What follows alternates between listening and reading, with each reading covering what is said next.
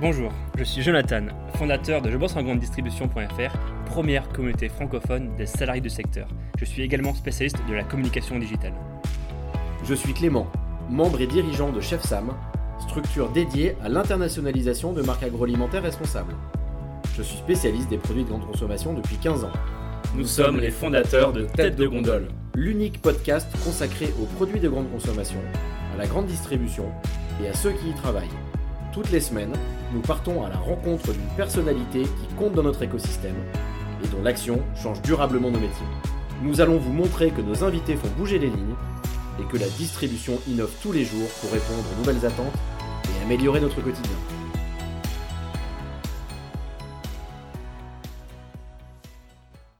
On l'a beaucoup lu dans les médias, on l'a aussi beaucoup entendu à la fois à la radio et à la télévision. Il se fait plutôt rare pour parler de la grande distribution et de la grande consommation. Nous avons le plaisir de recevoir Anthony Bourbon de FID. Bonsoir Anthony.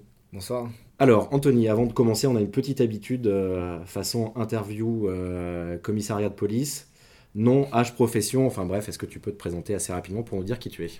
Anthony Bourbon, 31 ans, fondateur et CEO de FID, une start-up qui élabore de la nutrition complète dans des formats pratiques. Euh, pour les personnes qui n'ont pas forcément le temps de faire un repas classique, on a aussi lancé notre gamme de snacking. Euh, donc maintenant, on propose de nouvelles briques alimentaires dans lesquelles vous pouvez venir piocher en fonction de vos besoins, soit le repas complet, soit du snack pour les petites fins de 10h euh, ou 16h, qui vous apportent dans tous les cas 100% de vos besoins nutritionnels, à savoir des macros et des micronutriments euh, protéines, lipides, glucides, fibres, vitamines, minéraux, éléments, euh, et vous n'avez pas faim jusqu'au prochain repas. Alors Feed, donc c'est une marque alimentaire, c'est ça, qui prend donc plusieurs formes. Comment t'es venue l'idée de la création de la marque et quel âge a-t-elle cette marque? Elle a 3 ans maintenant, on a commencé ça en janvier 2017, donc ça a été assez rapide. Euh, on a recruté pas mal de monde, on a levé beaucoup d'argent, c'est ce qui nous a permis de nous développer assez vite. Et l'idée, elle est venue d'un constat assez simple, c'est que moi, je travaillais beaucoup, euh, je voyageais aussi énormément et je perdais du poids parce que je sautais des repas assez fréquemment et je trouvais pas de solution euh, qui soit pratique, économique et quand même agréable à, manger. Soit il y avait des substituts de repas et c'était des produits très régimes. Euh, et tu perdais du poids volontairement, mais c'était pas ce que je recherchais. Ou alors c'était de la protéine pour des mecs qui faisaient beaucoup de muscu, mais tu n'avais pas un équilibre. Moi, je voulais vraiment quelque chose qui m'apporte tout ce dont j'avais besoin. Euh, il y avait une marque aux États-Unis qui existait, mais elle n'importait pas euh, en France, Silent. et du coup, j'ai commencé à tracer un Excel qui répertoriait l'ensemble des besoins nutritionnels d'un humain standard sur les bases de l'EFSA, l'Agence européenne de l'alimentation. Euh, et je me suis amusé à jouer avec les ingrédients en mettant un peu de flocons d'avoine, un peu de graines de lin. Euh, et petit à petit, j'ai commencé à avoir une répartition, on va dire, théorique qui était intéressante. Euh, et puis, à force de différents, à force de faire différentes recettes, différents tests, j'ai réussi à avoir une formule qui était à peu près acceptable en termes de goût. et tout s'est enchaîné très vite. Mes amis ont commencé à en consommer. Je me suis amusé à faire un site avec des précommandes pour voir si ça pouvait prendre auprès du grand public. Ça a cartonné. On a vendu 10 000 repas très rapidement. Et de fil en aiguille, après, on a levé 500 000 euros, puis 3 millions, puis 15 millions, puis une nouvelle grosse levée sur, lequel, sur laquelle on ne communique pas. Mais en tout cas, tout a été euh, exponentiel. Euh, on a recruté 100 personnes, on a ouvert plus de 5000 points de vente, on a fait plus de 50 recettes. Ça a vraiment été l'hyper-croissance, comme on dit, de, la start-up assez, assez classique. comment t'expliques justement euh, cette ascension fulgurante? Euh, en quoi, en quoi Fit finalement répond à une demande du consommateur? Je pense que c'est parfaitement dans l'air du temps, déjà, le produit, parce qu'aujourd'hui, quand on regarde les chiffres de manière très factuelle, euh, les Français, contrairement à ce qu'ils pensent souvent, se nourrissent mal. Euh, il y a un Français sur trois qui est en surpoids, un, Français sur un Français sur cinq pardon, qui est obèse, un Français sur deux qui est en surpoids, un Français sur trois qui fait pas assez de sport, un Français sur deux qui est en carence de vitamines. on passe de moins en moins de temps à table également.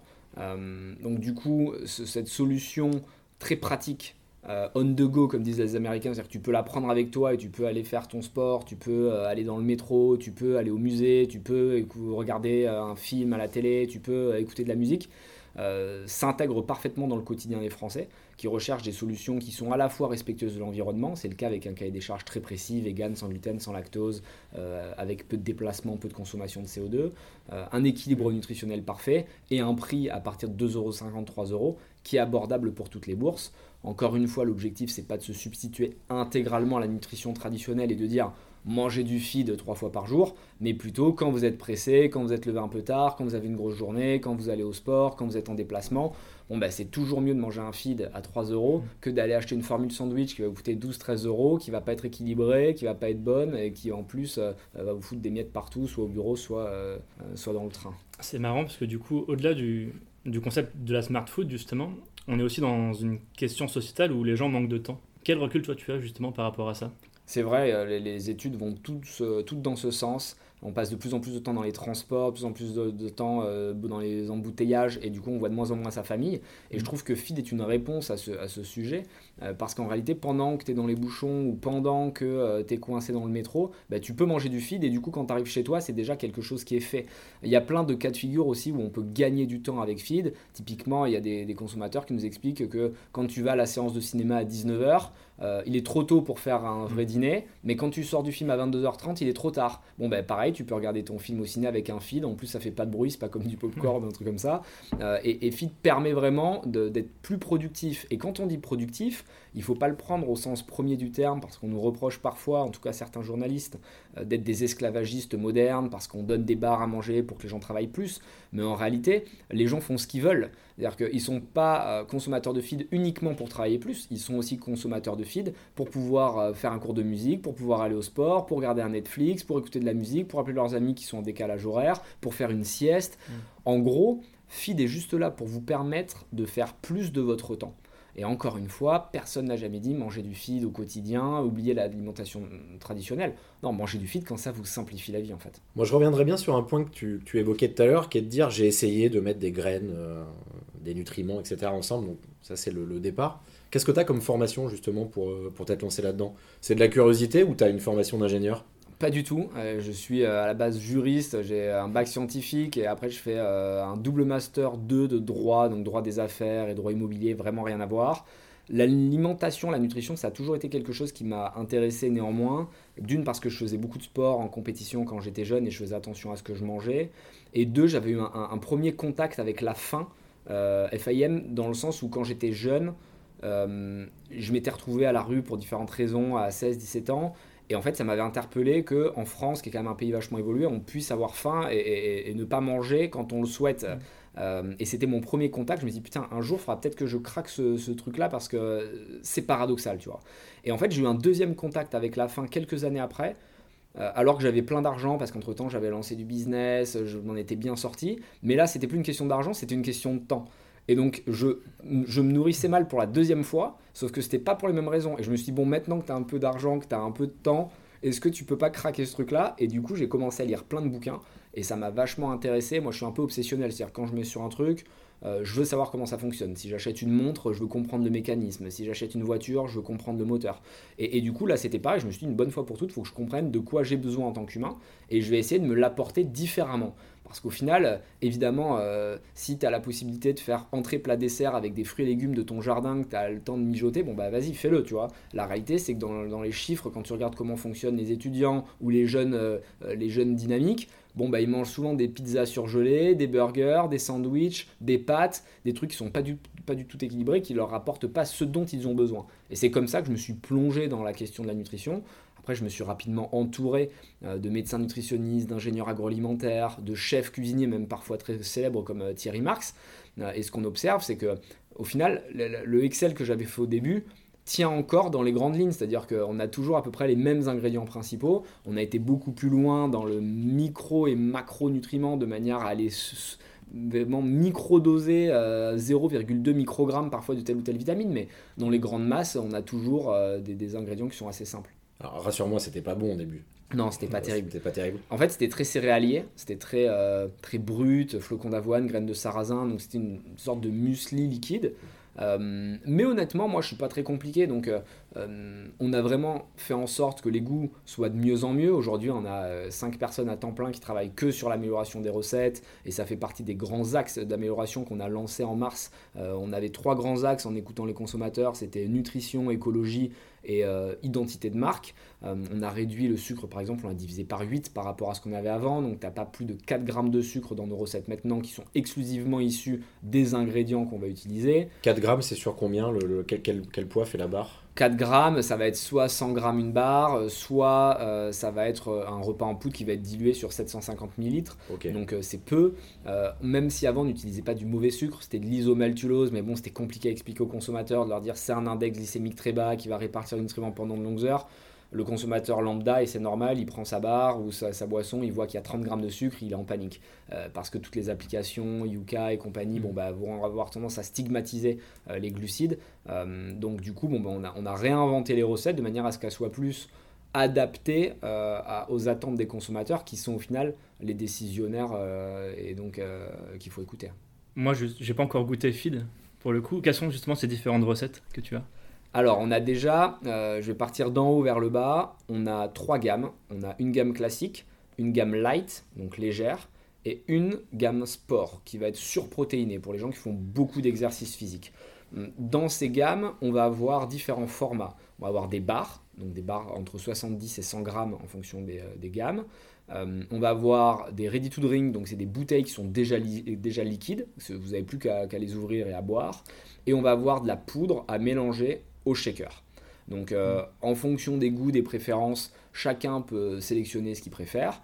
Et puis évidemment, dans toutes ces catégories, on a différentes recettes. On va avoir des sucrés et des salés. Donc les classiques chocolat, vanille, fruits rouges, euh, euh, etc.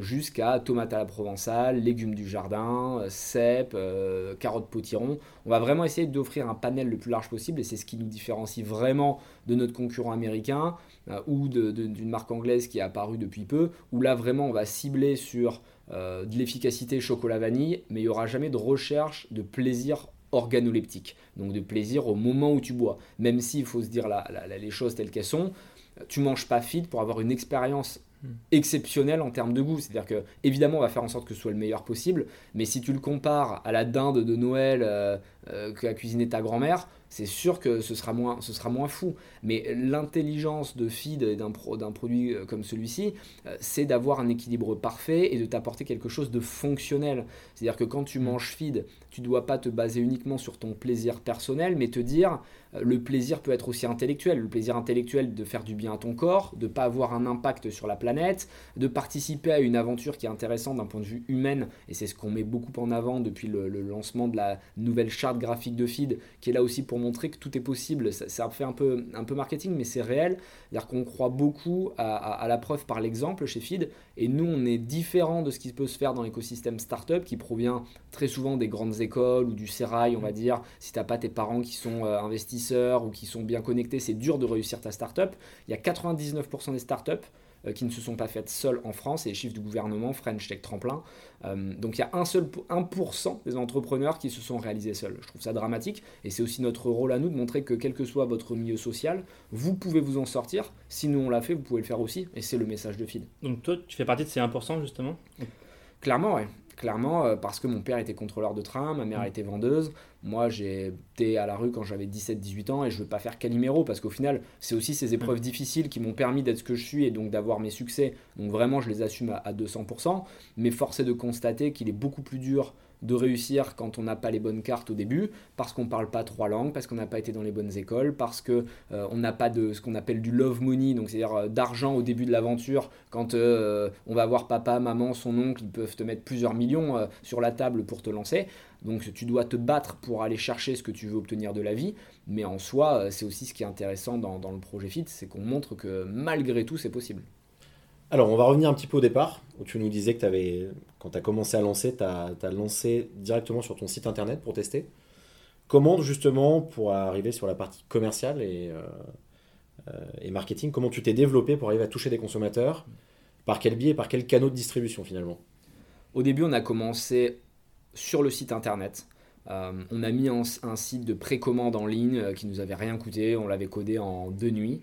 Euh, et on s'est servi beaucoup d'Instagram. C'est-à-dire qu'on mettait le produit en évidence sur une photo de telle sorte que les consommateurs, en un coup d'œil, comprenaient son utilité. Je donne des exemples. Euh, on prenait une bouteille de feed, on, la prenait en photo sur un télésiège. Euh, on comprenait que plutôt que d'aller faire la queue 20 minutes et manger des frites à 25 euros en haut de Courchevel, euh, bon bah tu pouvais boire ton feed ou manger ta barre sur, les, sur le télésiège et profiter de la puff toute la journée. ou alors... la, puff c'est la poudreuse, on précise pour ceux qui, la connaissent pas. j'aime bien le ski donc j'ai les réflexes qui, qui reviennent. ou alors on le mettait sur un bureau d'un trader, donc d'un banquier avec des écrans avec des chiffres partout et tu comprenais qu'entre midi et deux, pendant que ses collègues ils allaient perdre une heure, lui pouvait euh, trader et tuer les algorithmes. Ou alors on le mettait sur un bureau d'avocat, ou on le mettait dans une salle de sport. On le mettait dans des situations où tu comprenais qu'il y avait une situation un peu d'urgence, euh, une personne qui avait un emploi du temps très chargé, et que Feed allait te t'alléger tu vois, ce, quotidien compliqué. Et donc très vite, ça a buzzé sur Instagram. Euh, on a vendu pas mal sur le site online. et du coup, on a levé de l'argent, 500 000 euros et on a accéléré ce qu'on appelle l'acquisition. Donc l'acquisition, c'est quand tu fais des pubs sur Facebook, sur Instagram, sur les réseaux sociaux, tu pousses des, visuels ou des vidéos qui parlent de ton produit, euh, et du coup tu crées une sorte de, notoriété de marque très rapide sur, sur Internet. Donc là, on est à quelle période, Anthony? Début 2017. D'accord, donc là, tu le lances tout de suite et tout de suite tu fais une première levée, c'est ça? Ouais, on lève dans la foulée, on lève 500 000 avec euh, juste les chiffres de prévente. C'est-à-dire que j'ai pas encore vendu j'ai pas encore livré, on va dire, une bouteille qu'on a déjà levé 500 000 euros. Euh, ça nous permet d'accélérer les productions. On passe par des copackers, donc on a un modèle qui est très léger en coût fixe. On n'a pas de capex. Juste copacker, pour, euh, pour, pour, expliquer, c'est les gens qui fabriquent pour toi, c'est ça? Exactement. Donc tu n'as pas d'usine? J'ai pas d'usine. On travaille avec des partenaires qui vont déjà avoir les chaînes de RD, les chaînes de production, de manière à pas avoir à investir dans des machines pour produire. Donc on externalise en quelque sorte euh, tout ce qui est possible. Donc nous, on externalise la production, la logistique, on externalise vraiment au maximum. C'est facile à trouver ça? Pas facile parce qu'au final c'est souvent des, euh, prestataires euh, qui ont des clients un peu historiques, qui font des gros volumes et donc toi quand tu arrives et que tu es petit, c'est difficile de réussir à, à, leur prendre du temps parce qu'ils vont dire ouais mais moi si je coupe ma ligne de production pour toi, ça veut dire que je peux pas produire pour un autre et si ça se trouve tu vas pas faire beaucoup de volume. Donc nous ce qu'ils nous avaient demandé c'était de payer d'avance la première production. Comme ça, ils prennent aucun risque, mm. même si tu la vends pas, euh, bon bah dans tous les cas ils sont payés. Donc moi j'avais avancé de l'argent, j'avais fait d'autres business avant, mais c'était pas des montants euh, complètement fous, c'était euh, entre 50 et 100 000 euros. et du coup j'avais pu lancer cette première production et après j'avais levé de l'argent pour justement monter en puissance. malheureusement il faut savoir prendre son risque et pour réussir à avoir des partenaires, j'ai envie de dire que c'est comme pour une levée de fonds, il faut déclencher de l'émotion. C'est-à-dire que tu dois réussir à leur vendre la vision de telle sorte qu'ils ont envie de te faire confiance et qu'ils ont envie de participer à cette aventure. Euh, il faut réussir à, dégager quelque chose. Donc il y a beaucoup d'humains derrière tout ça. Donc combien d'échecs avant que tu trouves ton premier partenaire euh, industriel? Ou combien de, combien de, de, coups de non, non, on a toqué, euh, pour en avoir un, il a fait qu'on parle et qu'on aille en voir au moins 10, je dirais. Et, et, parce que personne ne comprenait le principe. Nous, c'était des mecs la plupart du temps qui faisaient des produits de régime. Euh, et, qui vendaient cher. Donc nous, notre business, c'est de mettre le moins de calories possible et de vendre très cher. Et vous, vous venez avec la proposition exactement inverse. Vous voulez mettre beaucoup de calories, mais que ça coûte pas cher. Donc ils ont dit, en fait, on comprend pas votre business model. On les dit, bah, c'est comme Free quand ils sont arrivés, qu'ils ont cassé les offres de la téléphonie. Ils ont fait en sorte d'avoir un forfait très peu cher et d'offrir un maximum d'heures au téléphone, euh, alors que les Orange et compagnie, bon, bah, eux, c'était l'inverse qu'ils faisaient. Donc il a fallu mettre un coup de pied dans la fourmilière et dire, la nutrition, euh, ça peut être aussi un système intéressant pour la masse. Et quand on fera du volume, ce business model sera, euh, on va dire, euh, tenable, acceptable. Là, on est sur un marché justement du complément alimentaire qui est un peu en plein essor et qui vient bousculer les acteurs traditionnels. D'une part, ça les bouscule parce qu'ils ont une vision marketing qui est un peu obsolète. Je pense que tu la partageras, cette vision. Et ils ont aussi, d'autre part, une agilité. Qui n'ont, enfin, pardon, ils n'ont pas d'agilité, justement. Euh, comment toi, tu arrives à bousculer euh, ces codes et comment justement eux te regardent? Alors, on parle beaucoup avec les industriels, euh, on va dire les grands groupes de l'industrie agroalimentaire, qu'ils soient américains, français, suisses, enfin, il y en a vraiment un beau paquet. Je te confirme qu'ils sont pas du tout agiles. c'est assez dramatique en réalité. Et ils te le reconnaissent, ils le reconnaissent eux-mêmes. Hein. C'est-à-dire quand tu parles avec eux, ils sont ils sont déprimés de leur situation, ils disent mais comment tu veux qu'on fasse? On est 5000, euh, si on prend une décision avant qu'elle redescende et qu'elle remonte, ça nous a pris euh, deux mois.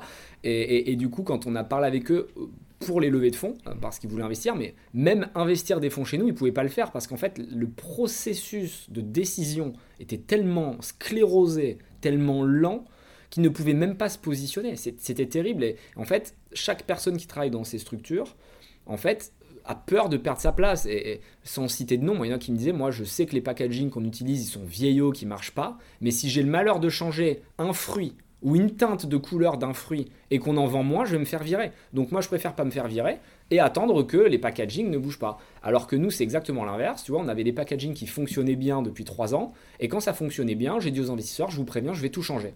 Ils m'ont dit mais pourquoi? Je dis parce qu'en fait, il faut pas qu'on reste dans notre zone de confort, il faut qu'on soit capable de se réinventer constamment pour être à la pointe de ce qui se fait. Et si on perd ce leadership d'innovation, en fait, on n'existera plus et on deviendra un grand groupe. Sauf qu'un grand groupe, on ne pourra pas lutter contre eux parce qu'ils auront toujours plus de moyens que nous, plus d'argent. Donc il faut qu'on soit toujours en mode pirate sur la brèche. Alors comment tu fais justement pour convaincre euh, des consommateurs français que le marché français n'est pas un marché captif Les Français ont probablement le plus beau pays pour la gastronomie. Je vais être très chauvin, mais je pense que c'est vrai. Et euh, troisièmement, ce sont des gens qui, même s'ils cuisinent moins, cuisinent quand même beaucoup. Donc comment tu as fait pour trouver la bonne aspérité pour euh, t'adresser à tes futurs consommateurs? Déjà, on n'a pas essayé d'être mass market, c'est-à-dire qu'on n'a pas essayé de plaire à tout le monde. On s'est pas dit il faut que tout le monde ait envie de manger du feed. On s'est concentré sur la data qu'on avait, donc sur les informations qu'on avait pu récolter sur nos ce qu'on appelle les early adopters, donc les premiers clients, euh, les personnes qui étaient les plus fidèles, les plus engagées avec la marque, qui commentaient tous nos réseaux sociaux. Et ce qu'on a pu observer, c'est qu'il y avait une sorte de typologie de consommateurs qui revenait toujours. C'était les urbains entre 25 et 35 ans qui voulaient se dépasser. Et quand je dis se dépasser, c'est pas forcément financièrement, c'est pas forcément d'un point de vue business, c'est qu'ils sont dans l'atteinte d'objectifs personnels. Ça peut être euh, faire beaucoup de sport, faire beaucoup de musique, euh, visiter tous les musées de Paris, euh, voyager énormément, avoir un meilleur poste à la fin de l'année. Ils sont dans le dépassement. Et du coup, Phil leur permettait de simplifier leur quotidien et de leur apporter une solution de praticité, d'économie et de focus. Donc on s'est concentré sur ces personnes-là, qui vont représenter, on va dire, 10-15% de la société, et on, parlait avec des codes qu'ils comprenaient, qu'ils recevaient. C'est-à-dire que, et c'est assez incroyable, et c'est pour ça qu'on a changé en réalité notre marketing et notre branding au fur et à mesure, c'est que les valeurs qu'on avait en interne chez Feed et qu'on défendait, à savoir la méritocratie, l'ambition, la détermination, la volonté, la résilience, on n'osait pas les faire rayonner dans le grand public parce qu'on se disait ouais on va nous taper dessus en France ça va être mal vu mais la réalité c'est que quand on a fait euh, des études auprès de nos consommateurs pour comprendre pourquoi ils consommaient feed c'était les mêmes raisons qui revenaient parce que je suis ambitieux parce que j'ai envie de bosser parce que j'ai envie d'y arriver parce que j'ai envie de faire mentir mon destin et en fait là on a eu un, un focus on s'est dit mais arrêtons de créer une marque qui n'est pas parfaitement en adéquation avec ce qu'on est nous parce que plus on sera authentique plus on arrivera à parler aux consommateurs de la bonne manière tu dis souvent nous. Euh, tu avais des associés au départ ou des, gens qui, t'aidaient? Non, j'étais tout seul au départ, donc je suis monofondateur. Euh, ce qui est assez rare dans les startups parce que les investisseurs n'aiment pas parier sur une personne seule, dans le sens où si euh, elle pète un câble, la boîte est terminée. Et c'est vrai qu'il y a beaucoup de fondateurs, tu vois, qui parfois, avec l'argent, la notoriété, peuvent vriller et, penser qu'ils sont incroyables. Nous, ça s'est bien passé, mais c'est vrai que j'ai toujours dit nous parce que l'équipe est tellement clé chez Feed euh, et c'est tellement un travail presque familial. Euh, chacun à son niveau est engagé dans la boîte. Euh, c'est vraiment assez impressionnant et assez rare pour le souligner de voir à quel point les gens qui viennent chez Feed le font pour une mission. Et c'est pour ça que là encore une fois l'histoire est importante. Parce que tu viens pas chez Feed pour vendre des bars ou des bouteilles, tu viens chez Feed pour faire une sorte de revanche sociale, une sorte de révolution quasiment. On veut montrer que tout est possible et on va recruter des gens qui sont écorchés vifs qui ont une revanche à prendre sur la vie. Et du coup, quand ils viennent ici, ils le font pas pour avoir un salaire, ils le font pour renvoyer un message au reste du monde et également avoir beaucoup d'argent. Et il faut l'assumer parce que nous, ce qu'on fait, c'est qu'on distribue des BSPCE, donc c'est-à-dire des bons, on donne des parts de la société à tous nos employés. Chaque employé qui travaille chez FID a l'équivalent de un an et demi ou deux ans de salaire euh, au moment où il rentre. Et si on arrive à multiplier par 10 la valorisation de la boîte, il peut récupérer jusqu'à 20 fois 20, années de salaire en fait. Donc nous, notre objectif est simple, c'est que chaque personne de feed doit pouvoir être millionnaire. Voilà, ça c'est le postulat de base. Et quand tu annonces ça, et quand tu annonces la couleur et qu'ils signent le contrat, ils disent en réalité, je vais pas travailler parce qu'on me le demande, je vais travailler parce que ma vie peut changer en fonction de mon travail. Et j'adore ce principe de tu es responsable de tout ce qui t'arrive, si tu échoues, bah, c'est que tu t'es mal démerdé, tu vois. Donc parfois c'est 100% de ta faute, parfois c'est pas complètement de ta faute, mais moi je préfère me dire c'est 100% de ma faute, au moins j'essaie de m'améliorer. Et si tu y arrives, eh bah écoute, c'est aussi grâce à toi, et puis tu pourras être fier de te payer des, trucs qui te plaisent quand tu as gagné de l'argent. Finalement, on est sur une boîte qui te ressemble aussi beaucoup par rapport à ton parcours. Aujourd'hui, on peut te trouver où? Alors, Sur le site? sur le site fit.co, mais aussi dans plus de 5000 points de vente. Donc on est dans tous les Monoprix, Franprix, euh, Auchan, Leclerc, Intermarché. Il y a, il y a une, une carte euh, interactive sur le site où vous pouvez vraiment trouver le point de vente le plus près de chez vous. Et puis on est dans plusieurs pays, on est dans une quinzaine de pays offline et une quarantaine de pays en, via le site internet. Donc on essaie vraiment de, de, de maximiser le nombre de points de vente de manière à ce que ce soit le plus simple possible pour le consommateur, encore une fois, de mettre la main sur un feed. Ouais. Comment t'es parvenu justement à rentrer en grande distribution? Ça s'est fait assez naturellement au début de l'aventure. On était euh, vraiment online only, donc que de l'online depuis le début. Et on a rencontré Cécile Guillou, qui est la DG de Franprix euh, à la Madi Keynote euh, euh, au début 2017, au tout début de l'aventure. Elle a goûté les produits, elle m'avait vu, je crois, pitcher sur scène, elle m'avait dit j'adore l'énergie, il va se passer quelque chose. Elle a vraiment eu le nez creux parce qu'à cette époque-là, personne ne nous connaissait. Et on était rentré en innovation chez Franprix dans 50 points de vente. Là, les VMH, donc les sorties de caisse, étaient bonnes. On était monté à 400, puis 500 points de vente. Et puis après, de fil en aiguille, on a enchaîné, on a recruté des sales, on a bien exécuté Franprix. Et donc, Alors, du les, coup, euh, les sales, c'était commerciaux Ouais, ça les vendeurs, ouais, c'est ça, les commerciaux qui vont euh, faire les réassorts, vérifier que tout se passe bien. On a une très grosse présence sur le terrain. Quasiment la moitié de l'équipe euh, feed, c'est des commerciaux euh, qui vont au contact des consommateurs, qui font des dégustations. Euh, Il y en a beaucoup qui disent ouais vous êtes une boîte marketing mais c'est faux en fait. On est une boîte de terrain. Euh, c'est à dire que le marketing c'est pas notre spécialité. Euh, on fait assez peu de pub télé ou assez peu de trucs comme ça. On est surtout présent sur le terrain. On met les produits dans la bouche du consommateur et c'est le consommateur qui choisit. En fait tu peux pas mentir. Tu peux pas faire mentir un estomac ou faire mentir le marché. Le consommateur, une fois qu'il a testé feed, s'il a faim au bout d'une heure, il recommande jamais. Si on vend autant de repas, si on arrive à lever autant d'argent et qu'on a des bons chiffres, c'est tout simplement parce qu'on répond à une promesse, on simplifie la vie des utilisateurs. Et même si en France ils aiment bien manger, bon bah il y a bien des moments où ils veulent se, se- simplifier aussi un peu le, quotidien. Alors, on, on a compris qui était ton premier client miroir, on va dire, celui qui t'a fait confiance en premier, c'est Franprix. Alors ça, c'est pour une distribution très parisienne finalement, enfin très urbaine. Euh, comment t'as fait justement pour élargir à des enseignes qui sont beaucoup plus rurales, ou en tout cas moins urbaines, moins attentives à ce type de repas, plus traditionnalistes Et où est-ce qu'on peut te trouver au sein du magasin? C'est-à-dire, euh, tu as un produit qui est hyper hybride, c'est-à-dire qu'on ne sait pas vraiment ce que t'es, ni un substitut, ni un complément, ni... Bon, c'est... Nous, on, le comprend là en t'écoutant, mais je suis pas persuadé que la première personne qui voit feed, euh, je pense à mon père, s'il voit feed, je suis pas sûr qu'il comprenne. Comment tu as réussi à, recadrer ou recentrer et, développer là-dessus? Tu as raison, c'est un sujet super important. Euh, on a créé une catégorie qui s'appelle la smart food maintenant. C'est-à-dire que euh, Monoprix, pardon, ils ont créé une catégorie smart food, ils nous ont demandé de choisir des marques avec eux, de les accompagner, un peu comme Ariel le faisait dans la lessive, c'est eux qui choisissaient les autres marques. Bon, bah, on a fait la même chose dans, la- dans la smart food. Euh, L'idée, c'est que Feed, pour euh, l'expliquer de la manière la plus simple possible, euh, c'est une sorte d'ingrédient, une brique alimentaire, mais qui est complète. C'est-à-dire que quand tu manges une pizza et un café, tu te dis pas ma pizza c'est mon substitut de repas. Tu dis euh, bah, c'est mon repas. Bah, Fit, c'est pareil, c'est ton repas. En fait, ça t'apporte tout ce dont tu as besoin. Et donc, ça, c'est vrai qu'il a fallu l'expliquer et être très pédagogue, parce que autant euh, la direction innovation de Franprix le comprenait parfaitement, autant quand tu allais parler à, au petit indépendant euh, en province, lui faire expliquer qu'il fallait qu'il rajoute de l'eau dans sa poudre et qu'il la mange, il nous regardait avec une tête, c'était assez incroyable. Mais ce qu'on a fait, c'est très factuel, comme d'habitude, très pragmatique. On a d'abord parfaitement exécuté Franprix et on a regardé les chiffres. Et on leur a fait des tableurs très simples en leur disant regardez, on arrive à vendre tant de bouteilles euh, à Paris euh, chaque, euh, semaine, ça déclenche tant de chiffre d'affaires. Nous, on a estimé que si vous prenez 5 références, vous allez faire tant de chiffre d'affaires chez vous. Faites-nous confiance, vous testez un mois, si ça marche pas, on reprend les produits. Bon, bah, le mec, euh, il teste. On lui dit si vous voulez, et, et ça c'est notre deuxième gros argument massu, avoir une belle image auprès de la jeunesse et récupérer des acheteurs qui avaient tendance à privilégier Amazon, qui avaient tendance à acheter online, si vous voulez les ramener dans vos points de vente, et du coup qu'ils achètent du lait en même temps, et puis un bout de pain, et puis deux, trois fruits, ben, envoyez-leur du feed. Parce que nous, on va dépenser beaucoup d'argent sur notre site internet et avec des pubs pour drainer des gens chez vous dans des points de contact qui sont euh, un peu éparpillés dans toute la France. Profitez de nos investissements, vous n'avez rien à faire, et nous, on vous envoie du monde. En, en termes de proportion, on est combien sur du online et combien sur du offline? Au début, on était 90% online, euh, maintenant on est à 50-50. Donc quand on dit offline, c'est les magasins. hein, Ouais, c'est ça. D'accord.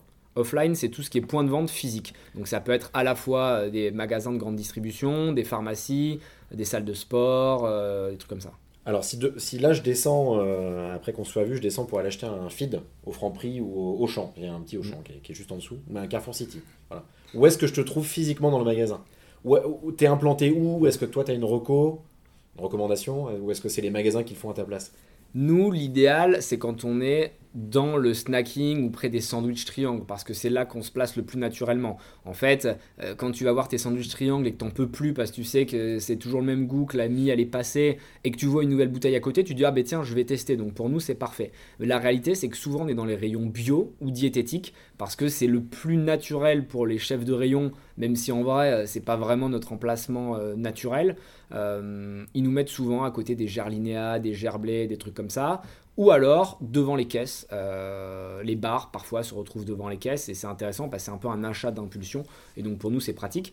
Et puis parfois il y a des enseignes comme Monoprix qui sont assez visionnaires pour se dire on va faire un encart smart food parce que ça a l'air de bien bouger. Euh, nous on a quand même euh, récupéré 30%, je ne sais pas si on a le droit de donner ces chiffres, mais on a récupéré 30% du rayon bio et diététique en un an à Gerblé et compagnie. C'est-à-dire que les mecs, euh, quand ils ont vu les chiffres, ils ont un peu tiqué, tu vois, on est arrivé, on a dépoussiéré la catégorie, et dans certains magasins, on a jusqu'à 35 références. Donc c'est-à-dire qu'il y a, y a 3 ans, on n'était pas dans le rayon, maintenant on a 35 produits différents, c'est-à-dire qu'on a des encarts, j'ai des photos moi sur, on a un Slack, c'est un logiciel offline, où on voit les photos, les commerciaux qui nous envoient les trucs, on a des, murs entiers de feeds et ça secoue la grande distribution parce qu'ils n'ont pas l'habitude de se faire secouer comme ça en fait. Euh, ça fait longtemps qu'il n'y avait pas une marque, il y avait Michel Augustin qui avait, mais ça avait mis longtemps et, j'ai beaucoup de respect pour qu'ils ont fait, pour ce qu'ils ont fait, mais ils ont travaillé pendant 15 ans pour être présents. Nous en 3 ans, on a tout explosé, on a mis des commerciaux partout, des dégustations partout. Les mecs comprenaient pas ce qui se passait, on été très agressifs. C'est incroyable cette évolution et cette ascension euh, assez dingue dans un marché qui est un peu, un peu hyper tradit. Quels sont, les grands jalons maintenant de développement de, de L'international, L'international, c'est clé pour nous. On est en train d'ouvrir de nombreux pays et c'est clairement ce qui va faire de nous un vrai succès ou pas. Parce que euh, on sait qu'on sera une réussite entre guillemets à la française, euh, qu'on peut faire euh, une revente assez facile à un industriel, mais c'est pas ce qu'on veut. On veut vraiment faire une belle histoire. Malheureusement, les Français vendent souvent très tôt, on va dire entre 200 et 300 millions d'euros à des grands groupes qui vont les racheter au rabais. Mm. Euh, nous, on a envie de marquer l'histoire très humblement, non pas pour gagner euh, euh, plus d'argent, mais pour montrer qu'il ne faut pas se satisfaire de petites réussites et que même en France, on peut faire des acteurs qui sont internationaux. Donc euh, pour nous, c'est le prochain gros succès. On avait le rebranding aussi qui vient d'être fait. Donc euh, euh, la nouvelle identité de marque, expliquer sur les trois piliers comment s'améliorer sur la nutrition avec le sucre et le goût, sur l'image de marque pour mieux raconter notre histoire, expliquer que feed, ça va plus loin qu'un simple repas complet, mais c'est aussi un rappel au quotidien que tout est possible. C'est pour ça qu'on a fait des packaging qui sont super motivants avec des mots très forts, oser, exister, réussir. Euh, de manière à ce que les gens se prennent une claque quand ils mangent un feed en fait. Souvent les clients nous disaient quand tu fais un podcast ou une interview, on ressort de là hyper gonflé, et quand je mange du feed, je perçois pas cette énergie. Et donc là on leur a mis sur le packaging, on leur a dit voilà, vous avez plus d'excuses, on vous renvoie un peu ce regard bienveillant en vous disant vous allez y arriver. Par rapport à ton succès, on dit souvent que pour réussir, il faut du travail. Mm. Je pense que tu en as beaucoup, euh, du talent, de la chance. Est-ce que tu rajouterais d'autres ingrédients? TTC, c'est les bons premiers. J'aime bien TTC, travail, talent, chance. Euh, en sachant que la chance, tu te la crées, tu vois. Euh, euh, il faut clairement travailler énormément et être bon dans ce que tu fais, donc être passionné. je dirais qu'il faut de la résilience parce que rien ne vient facilement. Même si on a l'impression que Feed, quand je le raconte, pendant trois ans, ça, ça a déroulé. D'une, ma vie personnelle était très compliquée et j'ai fait plein d'autres projets qui ont échoué, plein d'autres essais qui n'ont pas été fructueux. Euh, Fit, c'est un peu la conclusion de tous ces échecs, euh, même s'il y a des boîtes qui ont bien fonctionné. Euh, Fit, c'est quand même le plus gros succès que, j'ai fait à, l'heure actuelle. de la passion, il faut vraiment aimer ce qu'on fait. De l'authenticité, parce que les consommateurs ressentent quand c'est faux, quand c'est joué, donc il faut absolument être authentique. Et puis de la détermination. Il faut jamais lâcher, être ambitieux, rêver grand. dire que mm, il faut, euh, faut pas complexer euh, d'être français. Euh, c'est souvent mal vu de vouloir dire moi je veux réussir. Moi je l'ai toujours dit, je veux un milliard d'euros sur mes comptes avant de mourir. Et c'est pas pour le chiffre en fait que je les veux, simplement pour montrer que tout est possible. Si t'en restes un peu, oublie pas de les, les partager. ce, serait pas mal. Alors, mais blague à part, tu consommes régulièrement ton produit? Au moins une fois par jour. D'accord. C'est quel repas en général? Le midi. Le midi, c'est le repas pour moi qui est le plus. Je suis dans le rush, j'ai un planning vraiment militaire. C'est honnêtement assez horrible le quotidien que j'ai. Et, si je gagne pas une heure en mangeant un fitch, je peux pas faire ma journée. Donc, ou alors je finis à 23h, quoi, mais euh, c'est compliqué. Donc, au moins le midi. Euh, et si je le mange pas le midi, je me mange une barre sport le soir, un peu en avant-première, parce que j'ai des barres sport qui sont pas encore sorties. C'est des barres surprotéinées qui sont vraiment ouf. Et du coup, comme je fais souvent une séance de sport le soir, je, je m'enquille ça et ça m'aide bien. Si ça existait, la pilule qui remplace un repas, tu la prendrais? Ouais, sans hésiter. Euh, sans hésiter, euh, on a évidemment travaillé dessus. On n'a pas réussi à la mettre au point parce que le problème c'est que ça n'apporte pas de satiété. C'est-à-dire qu'on pourrait faire une pilule qui t'apporte tout ce dont tu as besoin, mais il n'y aurait pas l'aspect de satiété. Donc euh, on travaille dessus et ça peut paraître très futuriste, mais il faut toujours être dans l'avant-garde. On a un procédé RD qui est très long terme. Donc on fait nos RD, on va dire court terme, moyen terme, avec des produits euh, qui sont facilement vendables euh, à l'heure actuelle, mais on travaille aussi sur des, projets euh, pour dans 10 ans, 15 ans, 20 ans. On ne sait pas, est-ce que l'humain va continuer à vivre sur Terre Est-ce qu'il va devoir aller vivre ailleurs Est-ce qu'il va vivre avec le même écosystème Est-ce qu'il va y avoir des virus? Et je trouve que c'est hyper intéressant ce qui se passe en ce moment, le coronavirus, parce que on voit que quand la nature décide de reprendre ses droits, euh, l'humain ne peut pas faire grand chose et si toute la, tous les ingrédients euh, ou les ingrédients classiques en tout cas devenaient euh, plus compliqués à produire, bah, il faudrait des solutions alternatives pour que la race humaine puisse subsister. Tu le vois sur tes ventes aujourd'hui? Est-ce que ça pèse le coronavirus, le- le- la psychose ambiante, réelle ou non d'ailleurs, sur tes résultats? Nous, ça les améliore parce qu'en réalité, les gens sont pris de panique et donc ils font des stocks de courses. Ils achètent énormément de conserves, de trucs comme ça. Bon, mais quoi de mieux qu'un feed en période, on va dire, de, de, de- de némésis, quoi. Si on est un peu comme dans les films d'horreur, quand il y a un virus qui se propage, on a des, des gens, euh, des, comment t'appelles ça, des survivalistes qui nous ont commandé 5000 euros de feed à titre perso, qui ont acheté 5000 balles de feed. La poudre, nous, on met une DLUO, donc une durée de conservation de, de 2 ans. Mais en fait, tu peux la garder 10 ans avant qu'elle avant qu'elle pourrisse. tout, tout est déshydraté de toute façon. Tout est déshydraté, donc ils achètent Y la poudre et il y a un client qui stocke, il a stocké je sais pas combien, de, de dizaines de kilos de poudre et il les a mis dans une sorte de bunker. Il nous a envoyé la photo en mode euh, il peut arriver le coronavirus, je suis prêt quoi, tu vois. Et, et- et donc euh, on veut pas surfer sur ce truc-là, c'est pour ça qu'on communique pas, on fait pas de pub parce qu'on veut pas que les gens nous disent euh, vous surfez là-dessus. Mais euh, ouais, c'est plutôt, on va dire, euh, positif d'un point de vue euh, vente pour nous. En tout cas, tu as une énergie euh, extrêmement débordante et une détermination très affichée. Qu'est-ce qu'on peut te souhaiter justement pour euh, les 5-10 prochaines années avant d'arriver au milliard?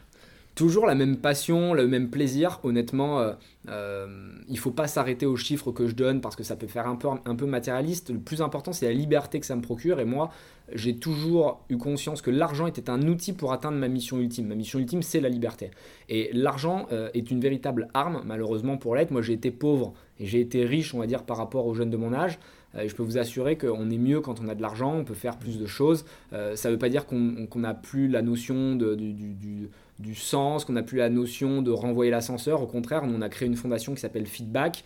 Euh, on va donner 1% de notre chiffre d'affaires euh, chaque année. Moi-même, j'ai investi à titre perso dedans, de telle sorte qu'on va aider des projets qui avec des jeunes qui, comme moi, n'avaient pas forcément les meilleures cartes, soit qui sont handicapés, soit qui ont des familles catastrophiques, qui viennent d'un milieu hyper défavorisé, et on va les accompagner dans leurs rêves. On va pas être là pour les chouchouter parce qu'ils vont pas pouvoir faire de pathos avec nous, dans le sens où nous aussi on a une vie compliquée, donc tu vas pas nous faire pleurer.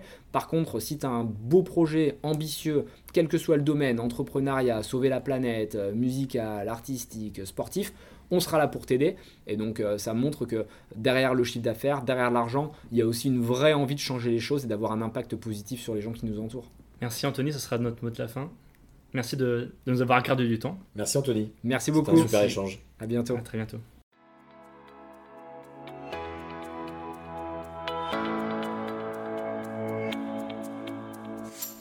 Merci de nous avoir suivis pour ce nouvel épisode de Tête de Gondole. Si vous l'aimez, parlez-en à vos amis, à vos collègues et laissez-nous une note maximale, 5 étoiles, sur les plateformes de podcast. Vous nous aiderez beaucoup. Vous voulez en savoir plus sur la grande distribution et la grande consommation? Si vous avez des remarques et des suggestions, des invités à nous proposer, contactez-nous sur je bosse sans grande distribution.fr, rubrique podcast.